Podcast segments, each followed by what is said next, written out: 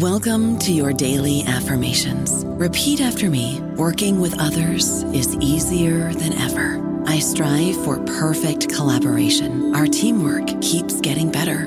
Yeah, affirmations are great, but Monday.com can really get you the teamwork you desire. Work together easily and share files, updates, data, and just about anything you want all in one platform. Affirm yes to start or tap the banner to go to Monday.com. Pulling up to Mickey D's just for drinks? Oh, yeah, that's me. Nothing extra, just perfection and a straw. Coming in hot for the coldest cups on the block. Because there are drinks, then there are drinks from McDonald's. Mix things up with any size lemonade or sweet tea for $1.49. Perfect with our classic fries. Price and participation may vary, cannot be combined with any other offer. Ba da ba ba ba.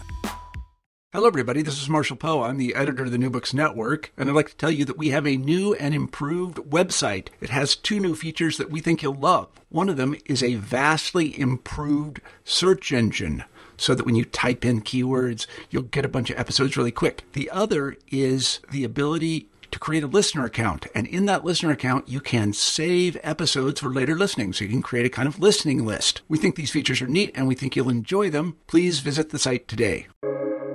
Welcome to the New Books Network. Hello, and welcome to another episode on the New Books Network. I'm one of your hosts, Dr. Miranda Melcher, and I'm very excited today because we are going to be speaking to Dr. Lachlan McNamee about his book titled Settling for Less why states colonize and why they stop. It's just come out from Princeton University Press, and as the title states, uh, this deals with a pretty important question, not just explaining why states colonize. That would be worthy of a book in and of itself, but this book actually even goes further to also explain why states stop colonizing. Um, either stop at a particular place and don't go further, or attempt a colonization, realize it's not working out, and then move backwards. Um, this is a historical book, this is a current book, and essentially this explains a whole lot about the world and where we're at now, how we got here. Um, and it's really, really fascinating. So I'm very excited for this conversation. Lachlan, thank you so much for being here to talk to us. Uh, no, thanks, Miranda. It's a pleasure to be here and to, to talk about the book with you. Before we dive into the book, though, um, can you tell us maybe about the origin story of it? If you could introduce yourself and explain why you decided to write this? Yeah, um, so um, I am a political scientist. I'm uh, currently working at Monash University in Australia and UCLA. Um, I, I guess, um, you know, growing up in Australia, um, have long been, you know, the, the key issue in Australia's history is kind of the the horrific treatment of Indigenous peoples continues to be kind of the, the major political issue to the current day. Um, but you know, my interest, my interest in this subject is both personal for that reason, but also um, comparative. When I uh, left high school, I lived in China for a while uh, and learned Chinese. And when I was in China, there was a lot of news about um, Han Chinese people um, moving to kind of frontier areas like Tibet and Xinjiang um, and displacing indigenous peoples there. Uh, and I would often raise this with my Chinese friends and we'd get into heated, heated debates. And I would, you know, say how horrible this is and how could the government be doing this and why is it doing this? Uh, and they would, you know, throw it back on me and be like, we're simply doing exactly what the Australian government did to Indigenous peoples. So how, how could you be in a position to criticize the Chinese government? Um, so I guess the book started way back then when from a kind of um, precocious teenager uh, interested in thinking about um, you know comparing colonization projects in the global south in places like china and thinking about how they're similar and different to kind of the history of western um, colonialism um, in the 1800s and 1900s that's a very interesting sort of point of debate to start a project from, um, and very much makes sense in a way of kind of what the book has ended up as. But before we get into kind of the number of examples you look at and explaining uh, the logic of colonialism and why states stop, we should probably start with some definitions. Uh, most importantly, what do you mean by colonization? Sure. Um, so in the book, I distinguish between imperialism, which is states uh, annexing territory uh, in um, kind of frontier areas formerly not under their control, um, which is you know how we often refer to say Russian imperialism in eastern Ukraine at the moment, um, and colonization. So colonization I define as um, the practice whereby states displace indigenous peoples uh, and import new populations of settlers who are ethnically distinct. And um, I define it in this way because uh, colonization originates in the Roman word colonus or farmer. So it was coined originally to describe the Roman practice of when it annexed new territories, it would send farmers to those territories to kind of claim those areas on behalf of on behalf of the Roman state. And you know, this is often what we mean when we say, you know, uh, bees or birds or other animals, you know, colonize uh, new territory. They kind of move into those territories and set up shop. So it has this kind of ecological um, definition to it. And so when I refer, when I use the term colonization in the book, we use it to refer to humans when they forcibly go into a new territory and displace a pre-existing population and establish a new state. And this refers to both, say, European colonization, um, say, white people moving to Australia in the 1800s, or to uh, ongoing colonization projects in the global south today, uh, whether that be you know, Israeli settlements in the in the West Bank, or Chinese settlements in Xinjiang, or Indonesian settlements in in West Papua. Thank you for explaining that. Um, I think we're going to get into a number of those examples, um, kind of with the one you've mentioned most recently, because you actually start the book with uh, New Guinea. Why do you start there? Yeah, so I begin the book with a kind of contrast between two states. And so um, the island of New Guinea um, was divided in half between Indonesia and Australia for most of the 20th century.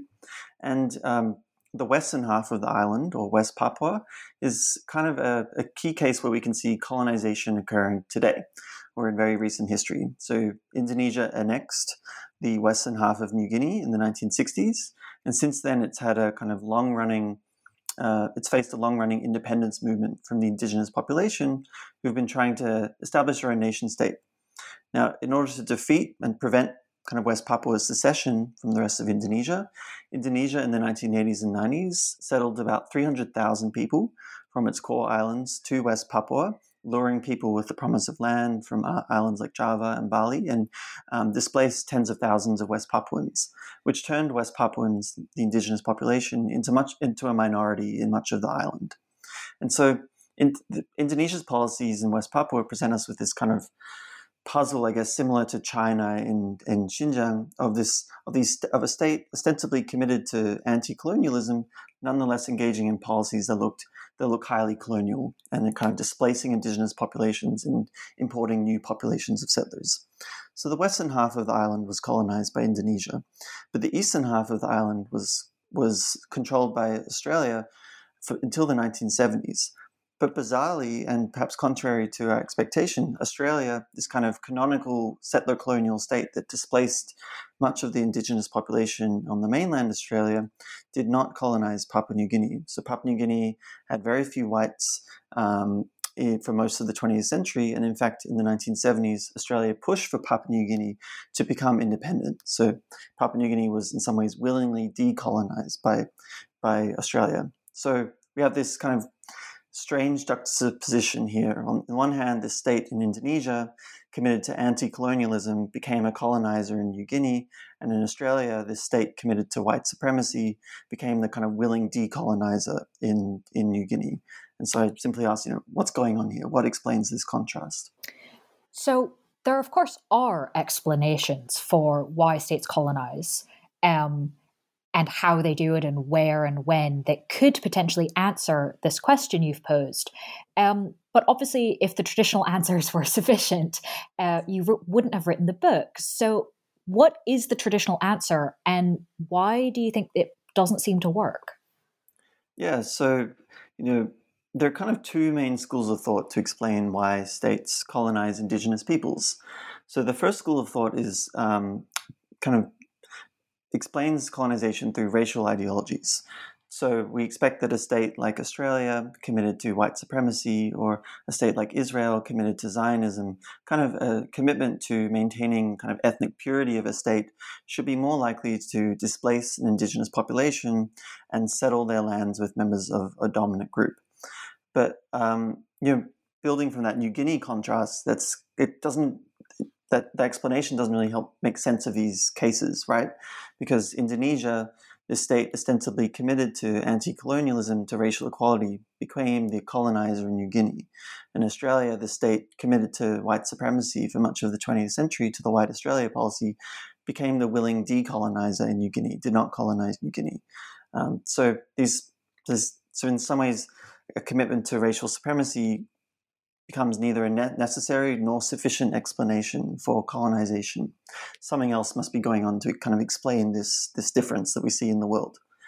Um, and the other kind of dominant explanation for why states colonize is explains colonization through the economic interests of states, right? So um, Patrick Wolfe and other scholars writing in um, post-colonial theory have and, and, kind of Marxist theory explain colonization basically by uh, when states kind of annex territory that um, where the land is seen as potentially productive for agriculture and is populated by an indigenous group that isn't um, seen as a valuable labor force, then this theory predicts that um, states will displace that population and actively settle those lands with farmers from the core to um, kind of increase the amount of taxable in- income.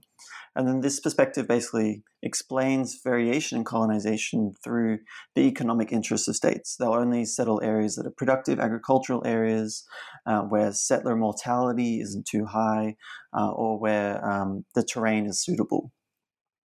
Um, and so I, I, critique this perspective because I, I say it's um, kind of logically inconsistent. Because if we think of that states are um, going to try and economically exploit frontier areas, then we have to think the different alternatives available to them. They could colonize a frontier area and um, and settle that area with a new population, but it's always going to be more valuable for states to simply exploit the pre-existing labor or try and trade with a population in the frontier than it is to settle that, that territory with um, a new population. And this was evident even during kind of the height of British colonization. There was a famous select committee in the 1830s in the, um, the British Parliament that investigated kind of native policy across the empire. And this committee, you know, looked at the British decision to open up land in southern Africa for for British settlement, and it was really damning of the decision of Britain to do so, um, in to clear the Xhosa in southern Africa, um, because it had noted that the decision to do so inflamed conflict with the indigenous um, nation and led to the kind of disruption of trade um, with that nation for a long period of time. Um, and all that Britain gained, in their words, was a, a small p- patch of land that could have been bought for a trifle. So, colonization, essentially by trying to push a population into a frontier, inflames conflict with the pre existing population. And so, it's actually a very costly thing for state to do.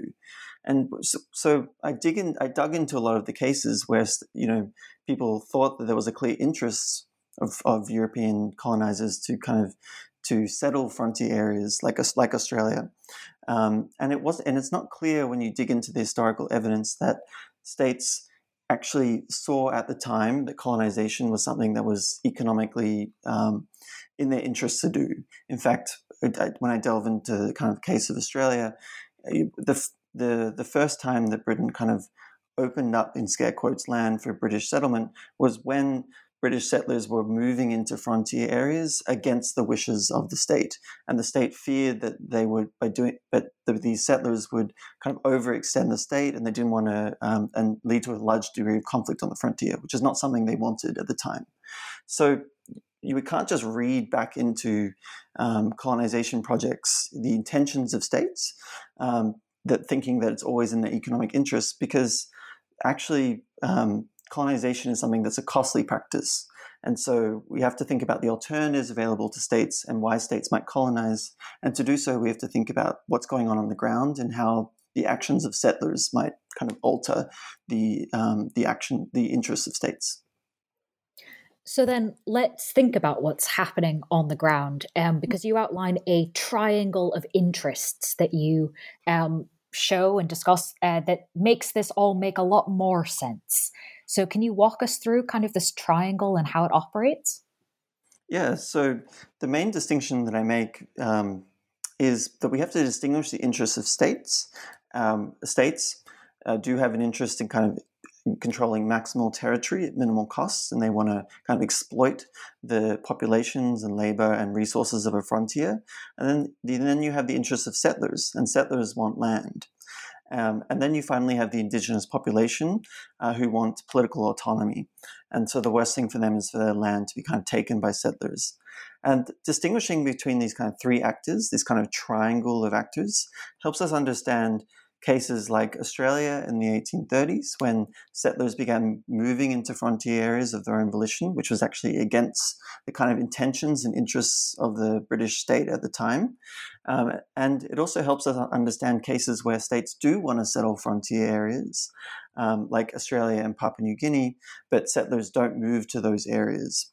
Um, so, kind of distinguishing between states and settlers kind of opens us up to understanding, you know, when those interests are aligned, when states want to recruit settlers to move to frontier areas and they're successful, when settlers move into those areas of their own volition, and the kind of state has to um, decide whether to authorize those settlements or not, as well as cases where states try and recruit settlers but fail to do so before we get into the case studies, I suppose, because I do obviously want to ask you rather a lot about them. Given that triangle, is there perhaps an example you could walk us through um, to sort of illustrate how this works? Yeah. So um, the, the I make a kind of typology. So cases of what I call settler-led colonization are kind of the cases like Australia in the 1830s that I described before. So in the 1830s, um, Britain controlled um, mainly the area of Sydney and Tasmania, and Britain had sent a number of kind of penal colonists to that um, area, in, basically in order to prevent France from annexing Australia. Um, but in the 1830s, kind of a number of British settlers chafing at the kind of restrictions on settlements to the areas immediately around Sydney and Tasmania, um, sailed and set up uh, a new settlement in present day Melbourne. Uh, and this created a kind of crisis um, on the part of the British state as the number of letters that um, between uh, Sydney and London, where, where the whereby British officials basically had to decide whether they wanted to um, send soldiers to displace those settlers or whether they were going to authorize the kind of settlements. Um, and that's a kind of, this is a dynamic of what I call settler led colonization. When settlers are moving into frontier areas and states essentially have to decide whether they're going to authorize those settlements or not. Um, and this is often called homesteading in the in the United States, in the Western United States, where the whereby the state kind of follows the settlers. Um, the settlers begin moving into their front into frontier areas because they want land, and the the state has to decide whether it will protect those settlers and kind of um, from attacks from the indigenous population, or whether they will try and restrict settlement. And this is quite different to what I call state led colonization. So, in, in, in cases of state led colonization, it's actually the state that um, is recruiting settlers, that is designating sites for settlement, that is um, uh, actively um, displacing the indigenous populations in the frontier. And you know, one one example, you know, going back um, in a similar time period, would be Britain in British settlements in Northern Ireland. So um, right around the same time period as kind of Britain began settling North America, Britain also settled um, uh, tens of thousands of Protestants into Northern Ireland. And it did so, um, and it set up a kind of elaborate settlement scheme whereby it um, carved up the land and allocated each plot to a different settler. Um, and it did so because um, and these, these kind of state led colonization practices, I argue, often occur in response to a threat. So a state can fears that it's going to essentially lose control over a frontier area if it doesn't quickly import a population uh, into from the core into the frontier, and it doesn't trust the indigenous population, who might be seen as kind of allegiant to a foreign power or who are actively engaged in a rebellion. And so they want to displace that population and quickly import a kind of new population from the frontier. And that's what was happening in Northern Ireland in the 1600s, where the Spanish Armada had almost invaded Britain, and a number of kind of Irish lords had just joined forces with Spain to try and rebel against Britain. Who and the Irish these Irish lords were Catholics, and so Britain essentially um, uh, decided to the, the key solution to kind of pacifying Northern Ireland would be to to Protestantize that area, to displace all the Catholics and import tens of thousands of Protestants.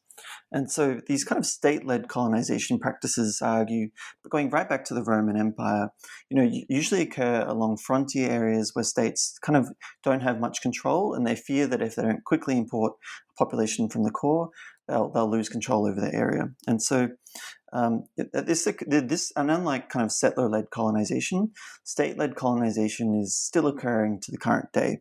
So I spend a lot of time in the book talking about cases like uh, Indonesia and West Papua, um, whereby the state actively recruited settlers, designated sites for settlement, and it did so because it, as I describe in the book, in the 1980s, there was a major rebellion in, in West Papua that almost succeeded in capturing the regional capital and and this this uh, insurgency um, was led by a number of groups that were based in Papua New Guinea, and the response of Indonesia was basically to um, colonize the borderland with Papua New Guinea to prevent um, uh, any insurgents from crossing the border by displacing all the indigenous Papuans from the borderland and settling those areas with Javanese and Balinese, uh, members of ethnic groups who the Indonesian state considered uh, more um, more loyal.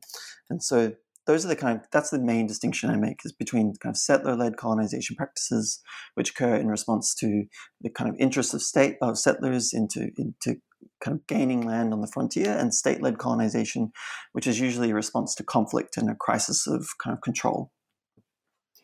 And speaking about the cases in the book, um, I think that was definitely one of the strengths is the kind of breadth over space and time that you look at. Uh, could you just kind of list out, I suppose, for us which cases you cover and then explain how did you choose them? Choosing cases is always the tricky part. Yeah, no, for sure. So you're right. In the book, I um, I do kind of theorize from a number of cases, especially like in the the front and back ends. But my the key cases that I study to, to kind of examine logics of state-led colonization, um, uh, China. So um, I look at China's settlement projects in Xinjiang, and um, Xinjiang is an area where the proportion of Han Chinese um, went from about 5%, and Han Chinese are the kind of dominant ethnic group in China. Um, so Han Chinese went from about 5% to about um, 40% in Xinjiang in the course of about um, two or three decades in the 1950s, 60s, and 70s. So it was a major change in Xinjiang's demography. And um, I spend a lot of time studying essentially where China sent people, why it sent people to particular areas at particular points in time and not others in Xinjiang. And I also look at um, I look at both the kind of crisis that China faced in the 1960s when it was conflicting with the Soviet Union, um, during the so called Sino Soviet split.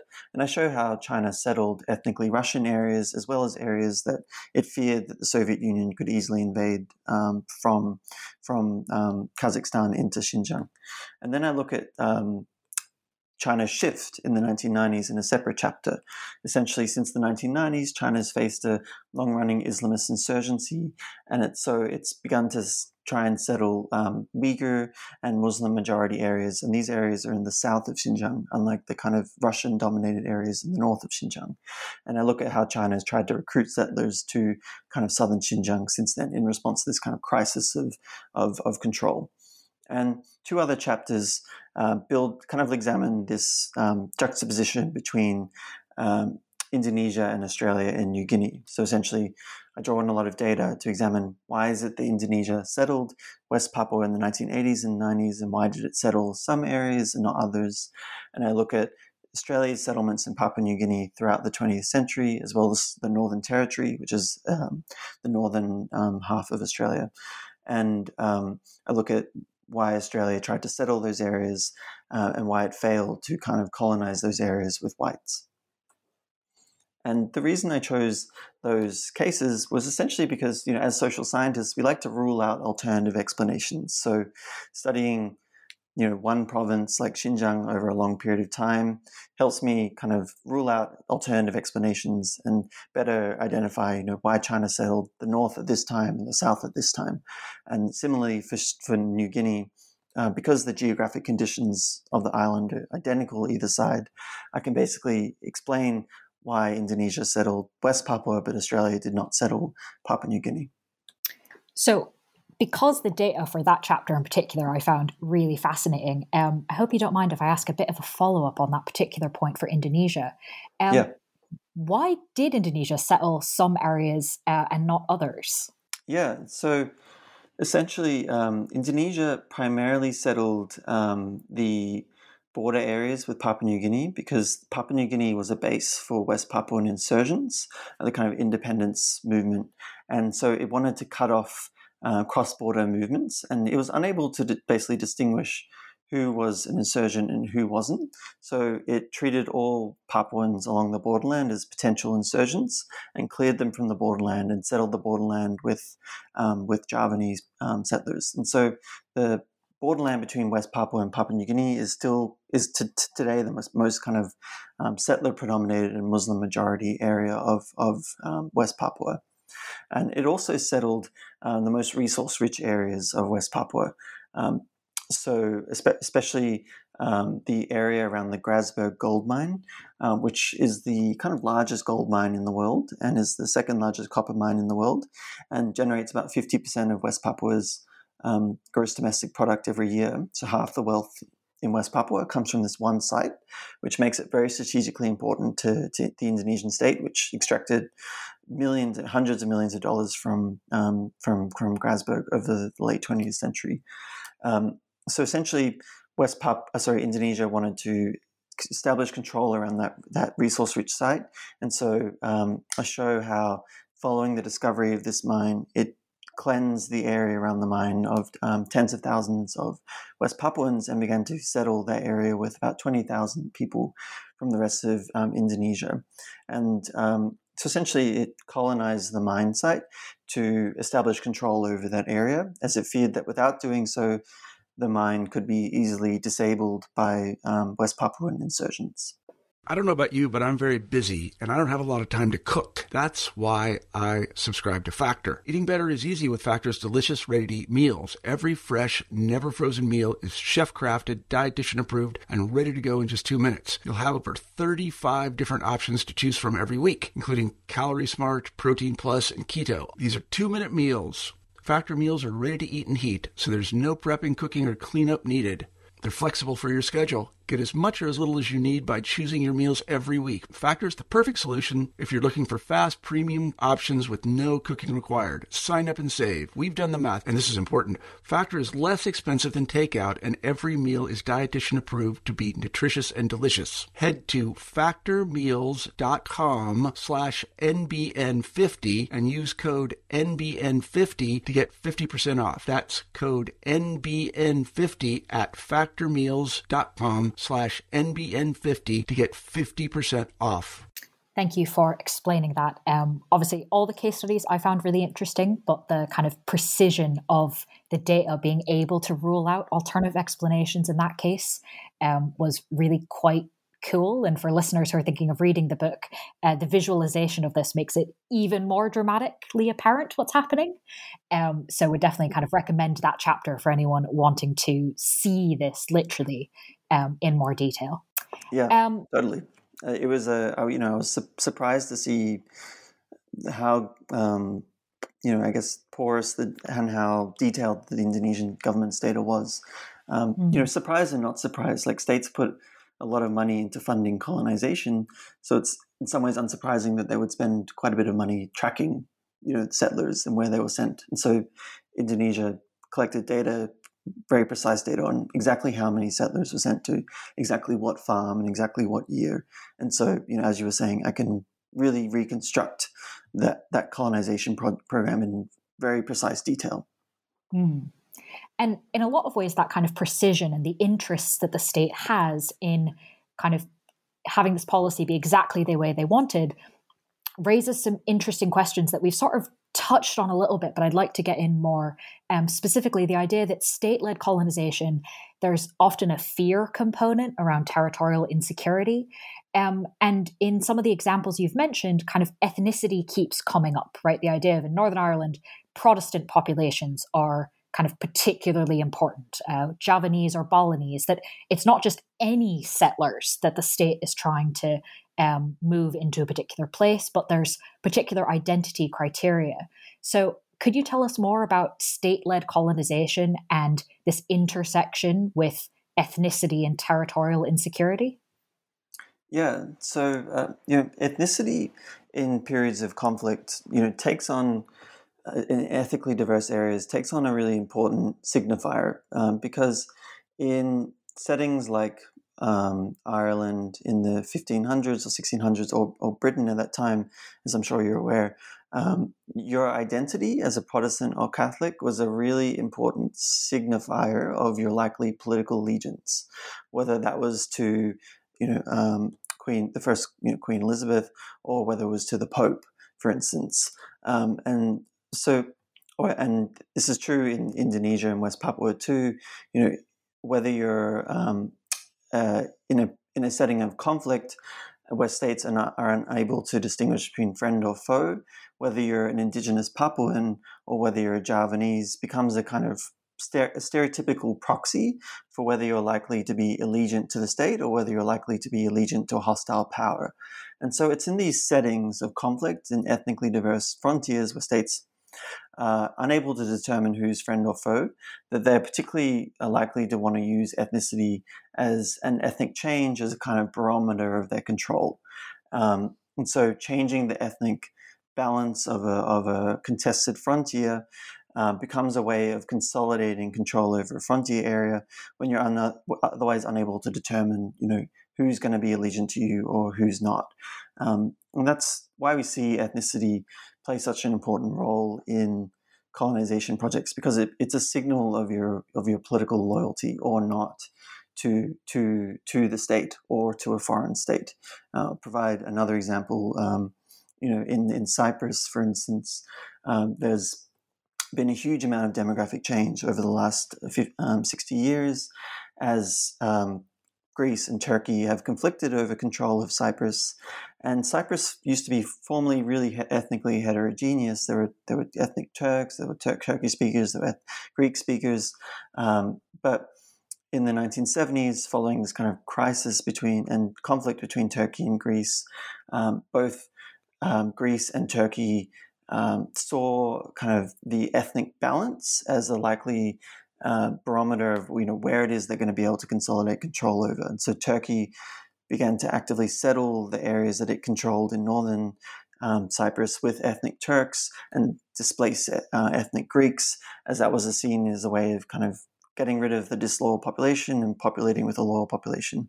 And similarly for um, for for Greek um, for, for Greeks in, in Cyprus, getting rid of ethnic Turks. In these settings, um, ethnically diverse settings, your ethnic identity during conflict becomes a kind of visible and highly visible signifier of who you're allegiant to. Uh, and that's why, you know, even we see ethnicity becoming, you know, playing this important role in conflict, you know, well before we often think of um, the emergence of race and nationalism. Machiavelli in the 1500s was um, in the, in the Prince was writing about how when states kind of talk, annex ethnically heterogeneous areas, they should displace areas um, that are populated by um, ethnic groups or people who speak like uh, a foreign state and populate people who, who are like your own. Um, because ever since antiquity, states kind of have the, the group that forms the majority kind of or core group, what you speak, what um, cultural practices you have, how you look, uh, becomes a stereotypically associated with that state. And so, whether you speak a certain language, whether you look a certain way, becomes a signal of who you're likely allegiant to. And so, that's why I say, you know, um, in state building in ethnically diverse areas often becomes a form of demographic chess as states you know use ethnicity as a proxy for the extent of their control. And this is, of course, um, very true today in Xinjiang. Um, and as you show in the book, both uh, in decades past in northern Xinjiang and very much uh, today in southern Xinjiang. Um, but as much as that case study in and of itself, tracing the change over time in Xinjiang was fascinating, um, perhaps even more intriguing was the compare and contrast that you've done between Australia's uh, Northern Territory um, and Papua New Guinea and that colonization effort um, that happened obviously is not happening quite so currently, uh, with what China's doing kind of right now in southern Xinjiang. So I was wondering if you could sort of take us through these two places that seem quite different in terms of time and place, but actually there's a lot of similarities between the colonization efforts. Yeah. So, you know, recall that, you know, earlier the main distinction I made was right between states and settlers. And in, in periods of conflict, states might want to quickly settle frontier areas that are ethnically diverse, populated by kind of a stereotypically disloyal population, or um, at least provide a first line of defense against a potential invader. Um, but it's because settlers have their own distinct interests, it, they might not be able to be actually able to attract people and settlers to move from the core to the frontier. Um, so, it, and the argument I make in the book, and one of the kind of key arguments, is that this difficulty in attracting settlers becomes much more difficult as states become more developed. So essentially, in pre-industrial areas, it's really easy to colonize as states, as land is the most valuable asset, and um, so it's very easy to attract agriculturalists to move to contested frontiers by simply clearing a population and opening up land for your your kind of core group. And that was true, for instance, of Indonesia and um, its its transmigration policies in in the 20th century, where it resettled about five million people across the rest of the archipelago. Um, this this program was oversubscribed as um, people wanted to take up land, especially if you were a landless um, agriculturalist in Java. If you could get a piece of land in the frontier, you could improve your livelihood. So it's very easy to colonize. Um, and that was true of China for most of its history too, and of Australia. Um, but be, be, something changes as states develop and industrialize. As essentially, one of the kind of iron laws, one of the few, very few iron laws that exist in social science, is that as states economically develop, they become more urban. Uh, as in industry and jobs and other things become centered in cities, and people no longer want to engage in farm labor and and and take up land in the frontier. And so, essentially, I extend this insight by basically arguing that as states develop, it becomes increasingly difficult for them to settle contested frontiers, even when they want to. And so this helps explain that that big question you pose at the start of the book: Why do states like Australia or China or the United States stop colonizing? Well, it's because they become too economically developed. They can no longer attract people to frontier areas with the promise of free land or other subsidies, as everyone wants to move to major cities like Shanghai, like Melbourne, like Sydney. And that's essentially what I describe in two chapters of the book. I make this uh, unusual comparison um, between southern Xinjiang and, and Australia's Northern Territory and Papua New Guinea, which were both cases where states actively wanted to get people to move to, a, to the frontier, uh, but couldn't get people to move there. So for China and southern Xinjiang since the 1990s, it's it's seen the Uyghur population, the Muslim population, as disloyal and has wanted to move Han Chinese into those areas in, in order to quote unquote rectify the demography. Um, but essentially it's been unable to get many people to move there, as most of the migration since that time has been to China's eastern seaboard, and Han Chinese settlers have been scared off by the number of kind of terrorist attacks and the kind of creation of the security state there. So it's been really difficult for the Chinese state to actually reshape the demography of southern Xinjiang and to colonize that area with settlers since the since the 1990s, and that was that was true of Australia uh, as well in the uh, in its earlier period of development as well. So Australia in the mid 20th century faced a really key threat from Japan and um, of invasion, and um, so in response to this threat in the 30s and 40s, Australia really tried to recruit settlers to move into the Northern Territory, kind of northern um, part of Australia's mainland, as well as to Papua New Guinea, to especially former soldiers to provide a first line of defense against a future invasion. But it was unable to get people to move there.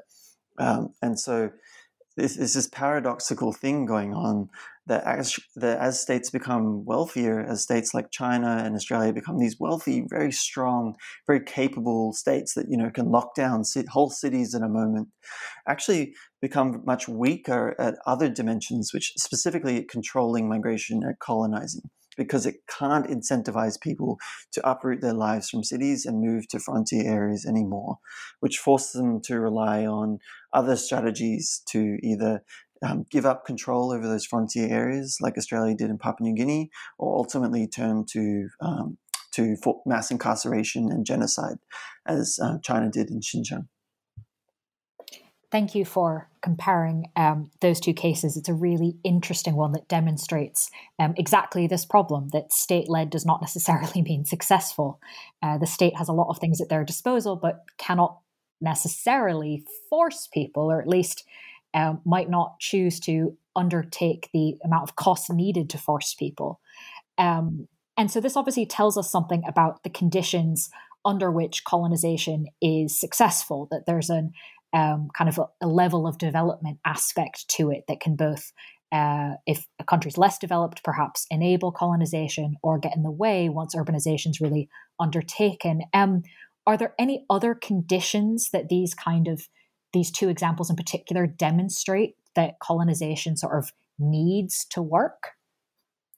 Yeah, so um, you know the the, the critic like I say that you know the the existence of willing settlers is the like the only necessary and sufficient condition for colonization, right? Because if settlers are willing to move to a frontier, then there might be settler-led colonization. They might be moving into those areas, and um, and the state is forced to kind of either annex those areas or prevent the settlers from doing so.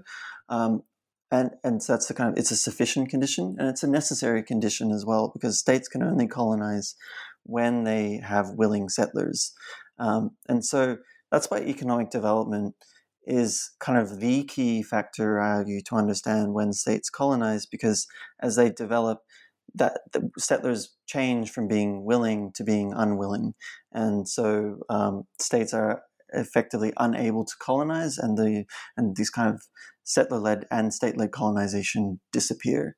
Um, and so, you know, I, I, delve into, you know, the case like Australia and Papua New Guinea, where the, the internal debates of the time of whether to colonize Northern Territory or Papua New Guinea are really fascinating because they tell us a lot about why Australia stopped, ultimately decided not to colonize Papua New Guinea, because a number of economists estimated it would cost about a million dollars per settler to attract um, white Europeans to Papua New Guinea because they would have to construct all kinds of modern infrastructure, like hospitals, like schools, like roads, like everything else that um, that people would want uh, in, an, in, a, in a modern urban state. Um, and they estimate that would be so essentially to attract you know e- the equivalent number of people that Indonesia attracted to West Papua, Australia would have to spend three hundred billion dollars, whereas Indonesia had to only spend a small fraction of that um, to to attract three hundred thousand people to to um, West Papua. So economic development is really the kind of key factor in explaining um, but where, the conditions under which state colonize and the existence of um, of conflict is is is in some ways the other key factor to explain state-led colonization. So you know even in like states that aren't very developed, um, like across um, sub-Saharan Africa, uh, you don't see a lot of kind of state-led colonization today uh, because you don't see those kind of territorial conflicts um, that that that are uh, to the same level that you see in parts of Asia. So um, for, for instance, the conflicts between India and Pakistan over over Kashmir, uh, or Morocco in um, Western Sahara, or um, between Thailand and Malaysia over the southern Malay areas, or between Indonesia and Malaysia uh, over kind of Borneo. These are all areas where states are really actively fighting over territory. Um, and that you don't see that in sub-Saharan Africa, where the African Union really froze the colonial borders. Um, and so, the kind of existence of conflict is the uh, territorial conflict specifically, and kind of issues around border control and secession, uh, and the fear of secession is the other kind of key factor to explain um, when states colonize. So, obviously the kind of that last part of your answer uh, goes into it already so i'd love to ask a bit more explicitly about how your theory is applicable beyond the in-depth case studies that you go into in the book and that you've um, explained to us here. Yeah so um, so I, I, I, spend a kind of uh, after I do the in-depth case studies, um, I spend a chapter kind of surveying um, where it is that indigenous peoples around the world today are actively being displaced and but from their lands by settlers. And um, what you see is that um, these tend to be less developed countries where there are ongoing territorial conflicts. So whether that's Morocco and Western Sahara, uh, Sri Lanka in the Tamil areas, uh, Indonesia and West Papua, um, India in its northeast in Kashmir, uh, Iraqi settlement in, in Kurdistan, um, and Bangladeshi settlement in the Chittagong Hills, or China in Xinjiang in Tibet. Um, all of these areas kind of share certain similarities uh, where they, they're countries that are less developed, but also have a highly populous core where um, people are kind of willing to move to frontier areas if they're given free land, and there's a there's a kind of desire on the states to actively to actually change the demography of frontier areas because they fear that if they don't don't do so, that um, those areas will secede or be captured by a foreign claimant. And I also spend a bit of time um, delving into the case of Israel. Um, so you know, in that chapter, I show essentially that um, to explain these patterns across the world, you know, where it is indigenous peoples are being displaced um, by settlers, it tends to be um, these. Uh, it only tends to occur in countries where the GDP per capita is less than six thousand dollars US um, US dollars, um, roughly, which is kind of a middle income com- country today. Um, so, so and you know it doesn't really matter if you're a democracy or not, or other other factors don't really seem to explain this. You know why it is that colonization happens in these conflict zones in less developed countries. So, but Israel is this big outlier. Um, so Israel is the only highly developed country that still engages in colonization today uh, and ethnic cleansing. Um, and so why is that? And uh, you know, I I kind of delve into the Israeli case and um, say that Israel is, you know, in some ways it it it it shares the factors of that um, that kind of explain colonization or state-led colonization because there's this ongoing territorial conflict where ethnicity is highly salient and is a signal of your political loyalty. So changing the ethnic balance is a form of territorial consolidation. Um, but the strange thing about Israel is that it's been able to get people to move to frontier areas. That's what really is unique about Israel. And it's and what, what's unique about Israel and what explains its ability ability to get people to move to frontier areas is its unusual ge- geography. So, so with the West Bank and East Jerusalem are so close to Jerusalem that Israel has basically been able to um, settle much of the West Bank and East Jerusalem by displacing Palestinians and offering subsidized mortgages to Israeli urbanites. And these these settlers who are the vast majority of surveys and surveys show that are economically motivated. These are settlers who just want to take up subsidized mortgages and, and are moving to the West Bank because it's cheaper for them to do so. Um, these settlers are basically still able to to access Jerusalem, still able to access a major urban center where they can work, where they can access modern services. And so that's what's really unusual about Israel is that it's this territorial conflict is occurring in such a small area where it's really almost as if um, like London was trying to um, colonize Brighton, or um, Melbourne is trying to colonize the Mornington Peninsula, or you know, um, Los Angeles is trying to colonize the Orange County. Like th- th- this area is such a so close to the, the urban center that it's easy to get to incentivize people to move there um, with subsidized mortgages. But and that's what makes it so different to say Australia's failure in Papua New Guinea, or China's failure in Xinjiang, or Portu- Portugal's failure in Angola, or the United States' failure to colonize the Philippines, these areas were far more distant from urban centers, um, and so the state had a much greater difficulty attracting settlers. Um, so that's what's really unusual about Israel. And I also kind of just you know go further and discuss the case of Gaza because uh, Gaza is a case that does really illustrate my theory well. So Israel, unlike in the West Bank um, and in East Jerusalem, really struggled to colonize Gaza in the 1970s and 80s. It struggled to attract large numbers of of, his, of Jewish settlers there. Um, and this ultimately presented a crisis for the Israeli state because Gaza was relatively distant from any urban center. It was two hours' drive to Jerusalem. Um, and the small number of Israeli settlers there, about 15,000, were outweighed massively by the kind of million strong Palestinian population. Um, and this was a kind of crisis, this presented a crisis for the Israeli state uh, in 2005. And Israel's response much like Australia's response in Papua New Guinea, was ultimately to cleave off Gaza from the rest of the Israeli state. Um, and you know, the Israeli leaders at this time even said they were doing so because of demography, because they were recognizing the fact that they couldn't get Jewish people to move there, and that the um, they could never outweigh the Arab population. And that was true for the um, for Australia and Papua New Guinea too. So you know, states that are highly developed like Israel, Australia, really struggle to to colonize areas that are relatively distant from any urban center, even if that distance is, say, two hours. Thank you for um, explaining that. I think it does really illustrate uh, the theory and also explain kind of how Israel fits into this. Often, the idea of Israel being an exception um, might actually, in some you know, in some ways, that's true, right? Israel is developed, and yet they are still colonizing. But also, the way in which they are an exception very much is explained through the theory, um, given the geographic proximity. Um, so I kind of want to bring in something that we've, I guess, in some ways mentioned, or at least it's, it's implied, but haven't talked about directly, which is, of course, the idea of economic development, of urbanization, um, are all taking place in the context of the actual economic paradigm that we're in, right, of capitalism.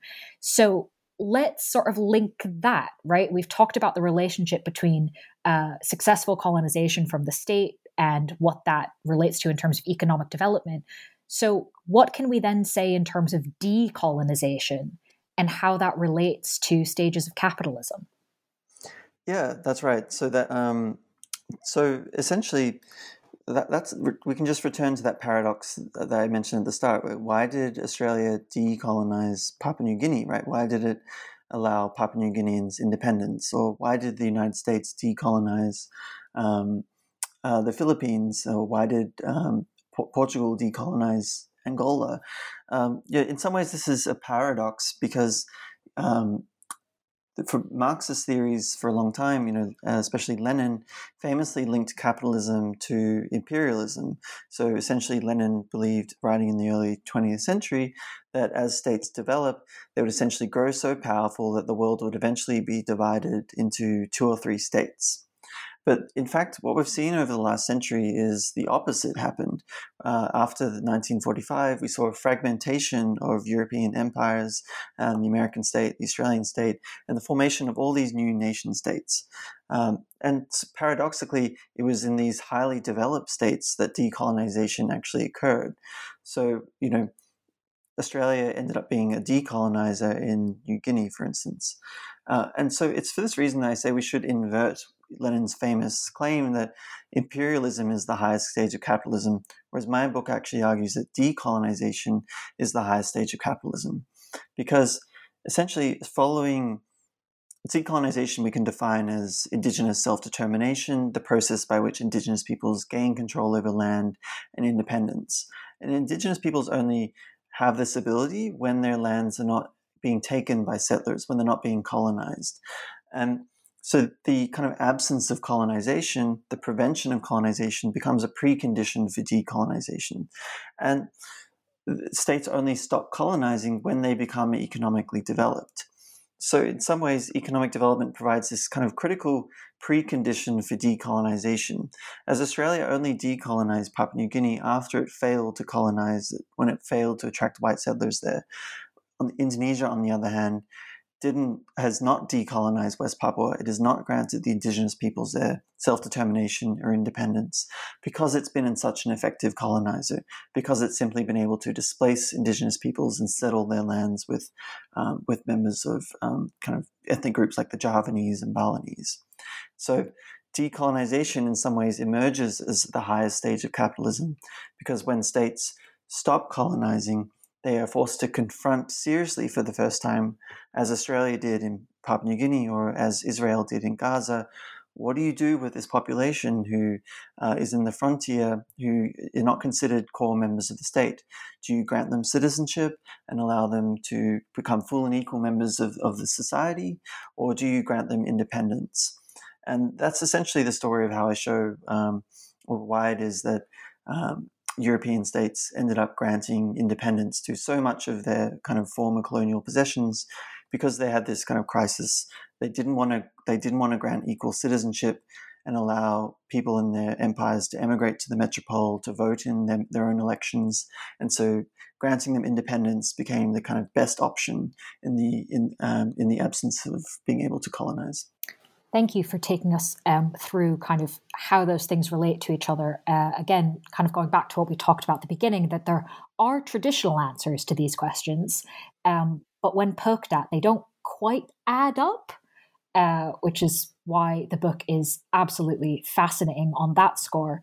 Um, but weirdly, that brings me to my last question, which is not actually about the book particularly.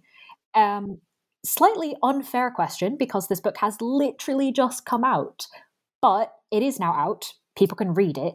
So, is there anything you might be working on now or next that you'd like to share with the audience, whether or not it's a book? Um, is there anything you'd like people to be aware of? Yeah, um, so I'm I'm currently working on a project that basically builds off that, from that last comment, right? Which is to explain decolonization, um, and because really what my book is, this book has shown is that um, economic development uh, re- results in the end of colonization. But there's still variation, right, in how European states um, ended up decolonizing uh, indigenous peoples. In some areas, like Australia or Papua New Guinea, they did grant indigenous peoples independence. The same for for for the United States in the Philippines. But in other areas, that wasn't true. So Australia, you know, never really granted indigenous peoples independence in other parts of its territory, or the United States in Guam, for instance. And so, uh, my belief is that you know this that these this and the same for France too. Uh, you know, France in the fifties famously like only um, extended kind of metropolitan uh, e- equality and citizenship to relatively small islands like Martinique, like Guadeloupe, like New Caledonia, whilst refusing equality and the rights of indigenous of kind of indigenous peoples to migrate to France and to vote in French elections to relatively larger colonies like Vietnam or um, or Mozambique, uh, sorry, or um, uh, Madagascar.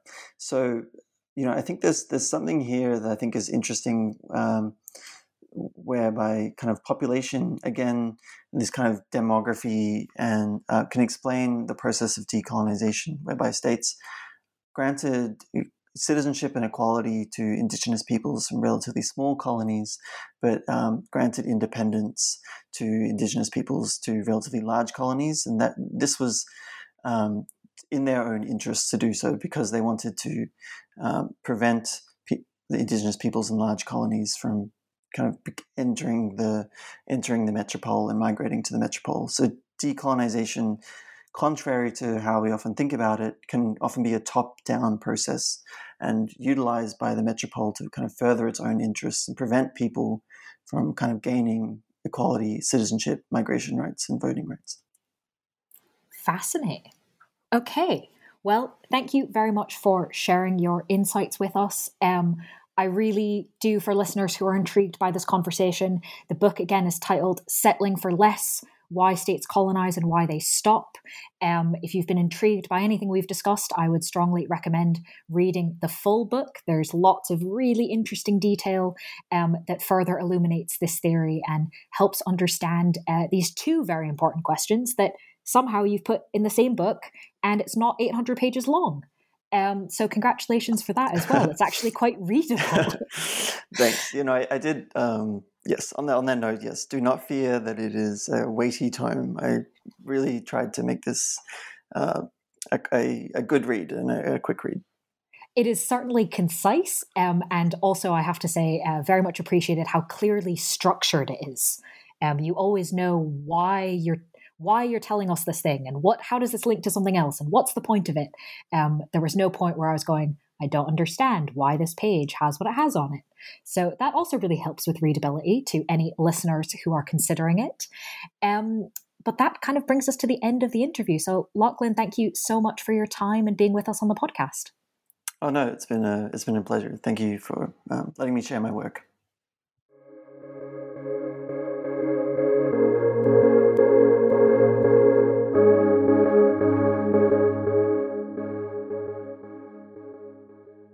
Judy was boring. Hello. Then Judy discovered ChumbaCasino.com. It's my little escape. Now Judy's the life of the party. Oh baby, Mama's bringing home the bacon. Whoa, take it easy, Judy. The Chumba life is for everybody. So go to ChumbaCasino.com and play over 100 casino style games. Join today and play for free for your chance to redeem some serious prizes. chumba ChumbaCasino.com. No purchase necessary. Void where prohibited by law. 18 plus terms and conditions apply. See website for details.